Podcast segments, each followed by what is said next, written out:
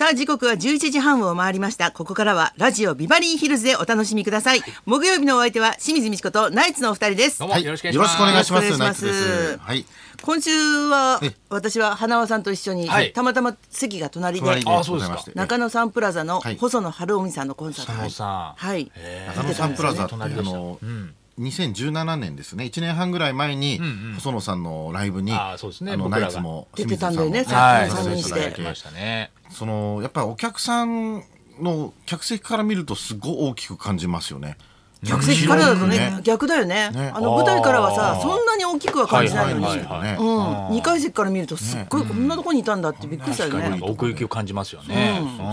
んで2人してほら挨拶いはい行ったじゃん、はいその時はにい写真撮った人がツイッターに上げてて、はい見ましたその写真あまあ見てないです写真ははい全く私ノーメイクで素の自分の横顔を見て、ショックでそっち 翌日も エステ行ってた行ってエきステ行った気にして早いですねすぐにた駆ちけょっ込と上んだんげですてかもらういやいや細野さん関係ないじゃない関ですか係ない気にしないでくださいそれ でどこ見てるんですかなんか細野さんもすごいねなんか神様になってきたねどんどん神様ですねもうなんか音楽の神様ですけどもなんか本当に近くで例え見じゃるなとくてね神々しかったなん神々しすぎるこうあのやっぱは白髪で白髪あっーてそうそそうう,、ですねなのがねなんか神々しさがそうそうそうそうなんかおも面白いですね先人感が出てくるんです先ね入千観って人だね、うん本当細野さんは千人みたいな感じでまた喋り方もね若い頃から老老成してるから、あー落ち着いてるからそうそうそうそうですよね昔から僕はあのね最近ですけど昔からああいうテンションってそんなに低い、昔から低いとにかく若い頃初めて見て細野さんのライブ、大丈夫なのかな、お客さんもこんなにシーンとしてるけど大丈夫なのかな気にしないですもんへねー気にしない赤ちゃんとか、あの普通禁止じゃない何赤ちゃん歳以下とかあー全然客席に全員 OK なんだよへーそうなんだから必ず、前もそうだったけど必ず赤ちゃんが泣いてたりするんだけど、んなんかそういうのも全然気にしないで、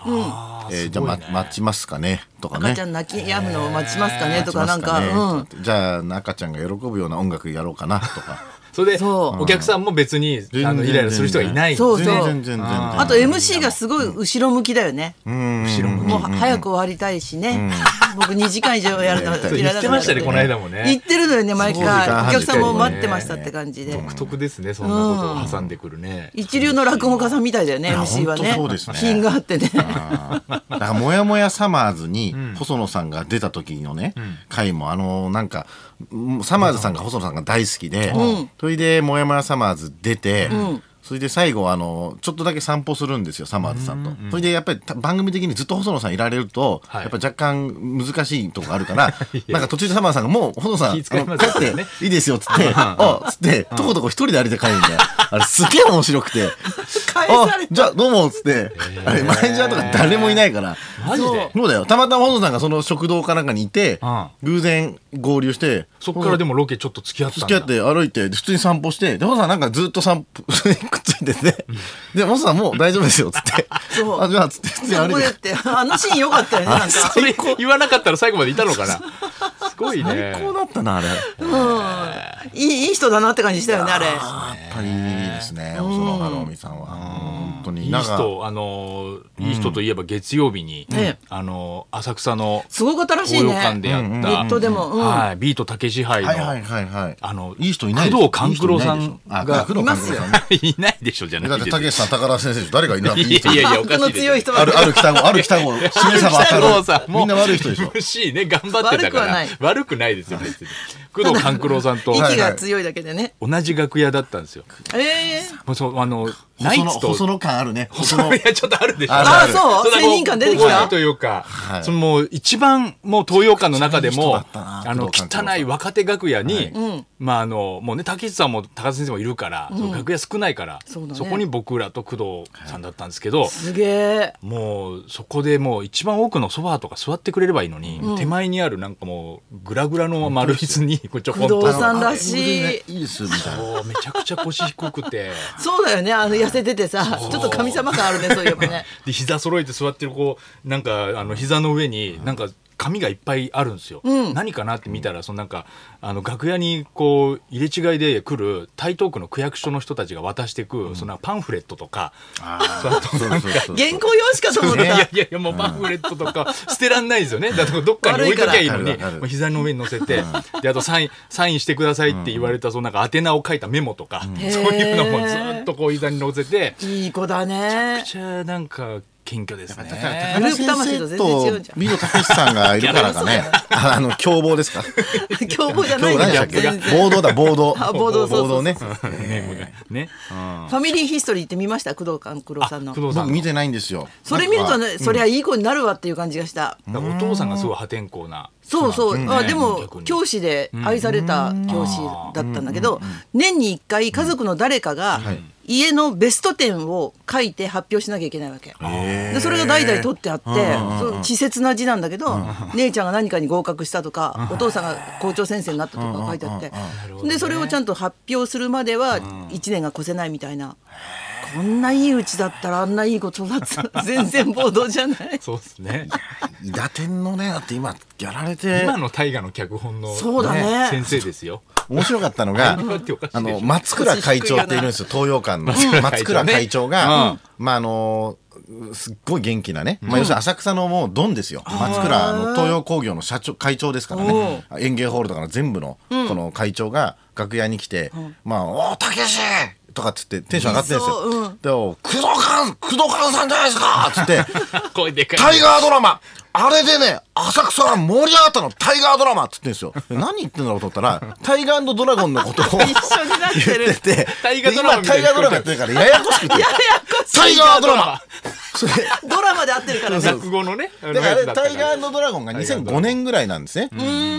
だから会長もわけわかんなくて、30年前、30年前のあの、タイガードラマ、あれがね、落語ブームになったのっつっ体て。感年数がもうバラバラめちゃくちゃいや僕まだ80 80僕まだ歳二十歳ぐらいなんで10ありえないです大河ドラマっつってめちゃくちゃ面白かった松倉会長いや面白いね最高でしたよねもう高田先生もお喜びでしたね高田先生も松倉会長がもうあ笑うーもうすごいもう大好物豪快にそうだね美味しいおかずわだーっねつって笑うんで笑い方が豪快だか高ら田先生と松倉会長の先生が何言ってもねもう松倉さんがわーっつって笑笑っうんでてなんだよその笑い方笑ってる笑ってるよとかって高田先生も喜んいでやマジでゲストで来たらいいんじゃないですかね松倉会長ビバリーヒルズのあーでもあの工藤さんが、はいあの月曜日ですよねビバリのゲスト、うんじゃあ木,、高田先生うとん、ぜ木曜以外で来てもらおうよいやなんでですか木曜以外 さりげない松倉会長の私話わーって笑う人がすごい嫌なんだけどいや絶対あって会ってくださいよ松倉会話長が噛み合わない気がする100%すごいんですかそうらですよ本当にへー面白いですねその方はもう笑わせようとはもうしている松倉会長ですか松倉会長はもう着せずして要するになんか多分ずっと自分が培ってきたコミュニケーションの取り方で、とにかく何か言ったら、うわーって言うんですよ。その昔から。だから松倉会長、なんかよく浅草の人だと何とかしますよね。うまいねとかって言わないといけないんです返よしが。ねその多分パワーアップしたバージョンが、うわーはーって言うんですよ。だから、一回、パンコさんのもっと強いバージョンだから、おはようございますおはようございますとか絶対言うんですけど、僕、今までで一番おかしかったのが、あの、会長お弁当いただきますっていただきますもうスピードと音量命だからねいただきま何すでもいや、あなたいただかないでしょ。召し上がれじゃないん だね俺がいただきいまただきますすいただきますリピートされてる勢いがすごいからね今の若い人に足らないことかもしれ ないねでもね松倉声会量と生命力。そうですね、うんあれ勢いはねやっぱりすごいですあの年代のもう一まあ日もう一日を会長ですねですから一生懸命生きてますね。そうそんな感じなん松倉だ会長はもう。えーじゃあまあみんなから好かれるあいやと思いますよやっぱり芸人みみんんなな大大好好きできですすおいくつくらいなの多分80超えてるでしょ80、80、85ぐらいの間だと 思う。わあいやいや今の も自分にもちょっと足らないなとああ思ってしいラジオだな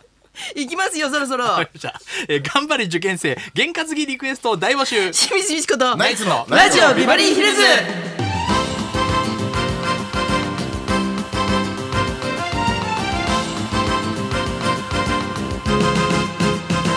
ではあまずはいつものようにリクエストの募集からです、はい、12時台にお送りしてますリクエスト企画音楽道場破り今日のリクエストテーマは験担ぎリクエスト、えー今年も受験の季節がやってきました特に明日からは都内の私立中学の受験ラッシュなんですね直前の体調やメンタルの管理は本人も家族も大変です、合格を祈って験担ぎをしている方もいると思いますそこで今日は受験に限らずあなたの験担ぎを募集します、これを持ってるといいことがあるという必勝アイテムや親が作ってくれた合格弁当の思い出に大切な日に着る勝負服や勝負下着の話など、えー教えてください、はいはいもちろん験担ぎや失敗した話も大歓迎 です 花尾さんは験担ぎというとやっぱりなんかある大事なその時の前には8時間ぐらい寝るみたいなことですかねつまらんつまらんそういう時の使い方じゃないでしょいやいや違いますか会長が救ってくれるんじゃないの 使うんじゃないよその頑張れ受験生験担ぎリクエスト受付メールアドレスはヒルズアットマーク 1242.com 受付ファックス番号は0570021242採用された方には今日もニュータッチから美味しいラーメン1ケースをプレゼントいただきますそんなこんなで今日も1時まで生放送日本放送